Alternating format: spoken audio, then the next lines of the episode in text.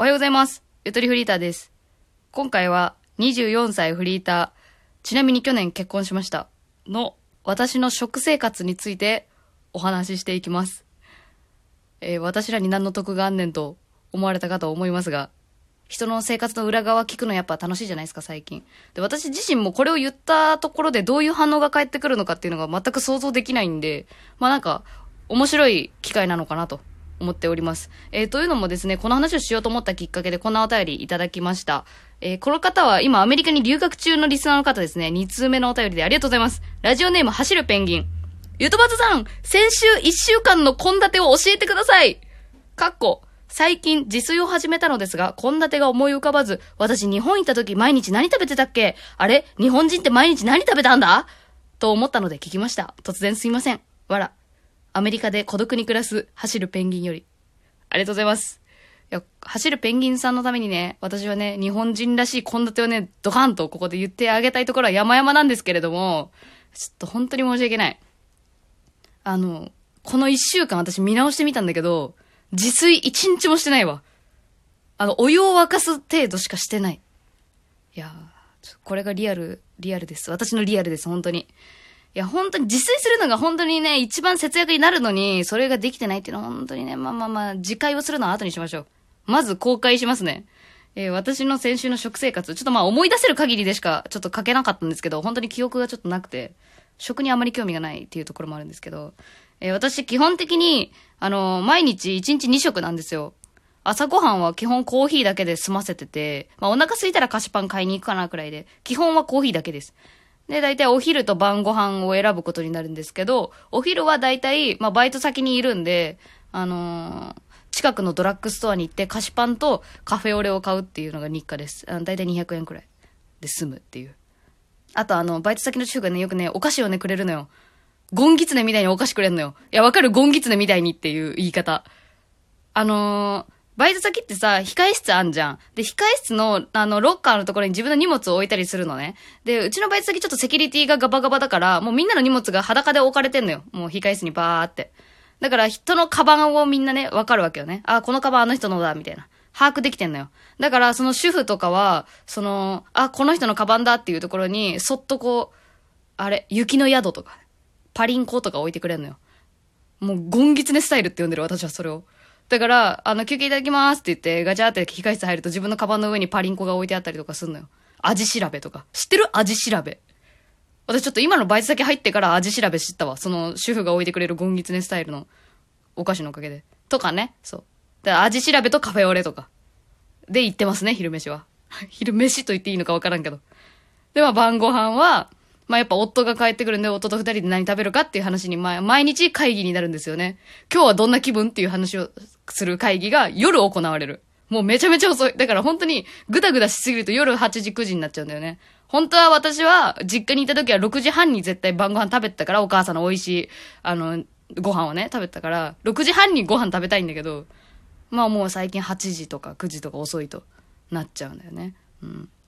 で、まあ、今週1週間、あ先週1週間か、何食べたかなと思ったら、カップラーメンカップラーメン。一平ちゃんの明太マヨっていう、なんか、カップ焼きそばか。まあなんか、久しぶりに食べて、一平ちゃんの明太マヨね。うまかったです。えー、あとが、えっ、と、あの、ドラッグストアのお弁当ですね。あの、スーパーのお弁当よりドラッグストアのお弁当の方がめちゃめちゃ安いんですよ。皆さんお気づきかどうかわかんないんですけど、これちょっとアメリカで留学してる方、走るペンギンに全く、あの、プラスになる意見ないんだけどさ、いや、本当にごめん。この後の話全部ゴミかもしれん。あなたにとっては。すまん。すまんな、本当に。ドラッグストアの弁当。最近はカレー弁当を買いました。298円の30%オフめちゃめちゃ安い。で、その次が、あ、次ちょっと贅沢に、あの、宅配ですね。定食を宅配で頼むのと、あとパエリアを宅配で頼んだわ。パエリアの宅配みんなやったことある？えっと、ビバパパエリアっていうお店らしくて、これちょっと夫が買ってくれてるから私あんまり詳しくわかってないんだけど、なんかピザーラ系列でパエリアの宅配やってるお店があるのよ。え、その存在すら私知らなかったんだけどさ、まあなんかそれを頼んでくれて、でなんかパエリアがピザみたいに届いてくんのよ。ピザみたいにこう円形状になって、で、あの、お米が敷かれてるんだけど、ピザの生地みたいに。わ、ブーやって。聞こえた？この音。今、車の事故が。うん、怖い怖い。あの、円形になっててお米が。で、そのお米はパエリアのお米だからなんかバターライスみたいなさ、なんか黄色い米なのね。で、それの上に具材が散ら、散りばめられてるんだけど、それこそほんとピザみたいにこうなんか半分に分割されてて、領域が。で、右の領域はホワイトソースがかかってるパエリア。左側はカレー風味のなんか洋風みたいな、なんかパエリアみたいな。ね。ねっつって伝わるかわからんけど。いや、パエリアめちゃめちゃうまかった。衝撃だった。私の中のパエリアってさ、なんか鼻につく料理だったのよ。なんか、は？何それ？想像もつかんしみたいな。なんかムール貝とか入ってんでしょ？何ムール貝って、みたいな。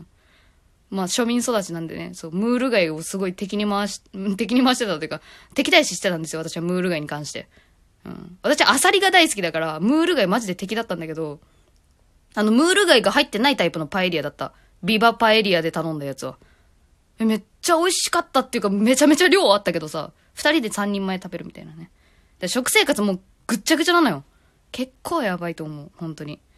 なんか栄養士のリスナーとかいたらなんか指摘してほしいな、本当それダメですよ、みたいな。言われたい。言われないと改善できない。えー、で、次が、あ、くら寿司行きましたえー、ちょっと私回転寿司本当に大好きなんで、うん、というのもね、スシローを一番推してるんだけど、ちっ、今週はちょっと浮気をしてくら寿司に行ってしまいましたね。くら寿司って皆さん行ったことありますよね？ありませんか？あの、シェルター方式をとっている回転寿司屋さんですよ。シェルター、あの、回転してるお皿にシェルター、透明のさ、シェルターがあってさ、引くときにちょっと浮かして取るっていうね、一癖ある、くら寿司ですけど、くら寿司の、あの、炙りエビエビグラタン。だったっけ？な、エビエビグラタンだけ覚えてる。まあ、でもそれがめちゃめちゃ美味しかった。以上です。すいません。以上です。いや、マジでちょっと自炊してなくて引いた。自分でも。ちょっとね、最近やってなかったですね。うん、ちょっと焦ってる。で、えっと、走るペンギン何やったっけ？あの、日本、日本人って毎日何食べてんだ？何食べてんの？教えてほしいね。本当に。私も。私も聞きたい、日本人に。そんでもって、あ、でも逆にアメリカは毎日何食べてんのかも気になるよね。ポテト？偏見で言うけど。ポテトと、ハンバーガーと、え、何食べてんだろう、本当に。想像つかんわ。多分お互い、お互い様かもしれんな。え、日本人もわからんでも本当に。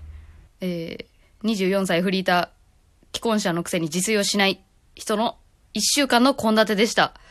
ちょっとまあ自分で振り返ってみても自炊してなさすぎて焦ってきたので、ちょっと今日は肉じゃがとも作ろうかなとか、ちょっと急に思っちゃいました。いい嫁アピール急にしたくなっちゃいましたね。えー、頑張りたいと思います。えぜひ、逆にアメリカでは毎日食べてんのかとかも知りたいですし、えー、日本人に住んでる方で栄養バランスめちゃめちゃ気にしてますぜっていう人、なんかあの、アドバイスください。バナナさえ食べときゃ大丈夫みたいな、なんかそういう情報欲しい。まあ多分そういうの、ことってないんだろうけどね、結局ね。ないとは思う。うん。けどあれば、あの、なんか、食生活改めたいなと思ってるんだけどさ。うん。なんかあの、面白い雑学があったら教えてください。ありがとうございました。ゆとりフリーターでした。バイバーイ。